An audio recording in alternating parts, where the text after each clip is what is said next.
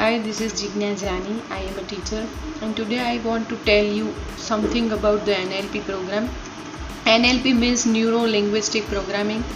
This program is based on the person's mind, mindset, thinking process, and so many things. And it is really very, very useful to each and every person. I learned so many things about the thought awareness, about law of attraction, about the Pygmalion process, about the meditation, and so very much useful strategies and techniques to live a life meaningful. So this is a very very useful program, and I recommend all.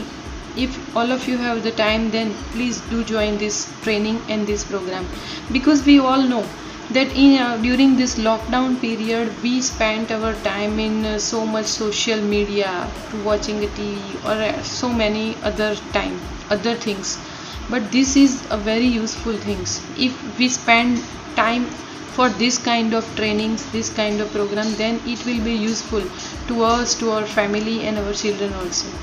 So please do join this and it is a very very great thing. Thank you sir. Thanks mr prakash detroja sir